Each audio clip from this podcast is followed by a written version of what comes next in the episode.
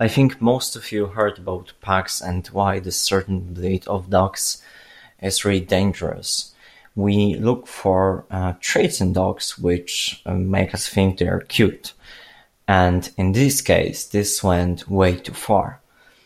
Uh, have really huge uh, plates of skin and they are not adjusted to breathing properly.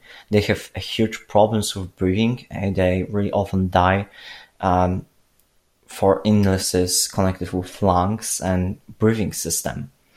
We artificially select these dogs to embrace these traits because we like them and they are not adjusted to living like this. Chickens, the more meat um, this chicken have, the more you can sell. So the more muscles, the more weight, the better for the seller. In this case, some chickens, called broilers, can't even stand on their own legs because they're too heavy.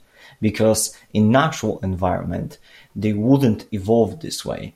But we humans select the biggest ones and breed them together to keep growing more and more resources. Last case are ships. This is more complex topic because sharing ships isn't so simple as you might think.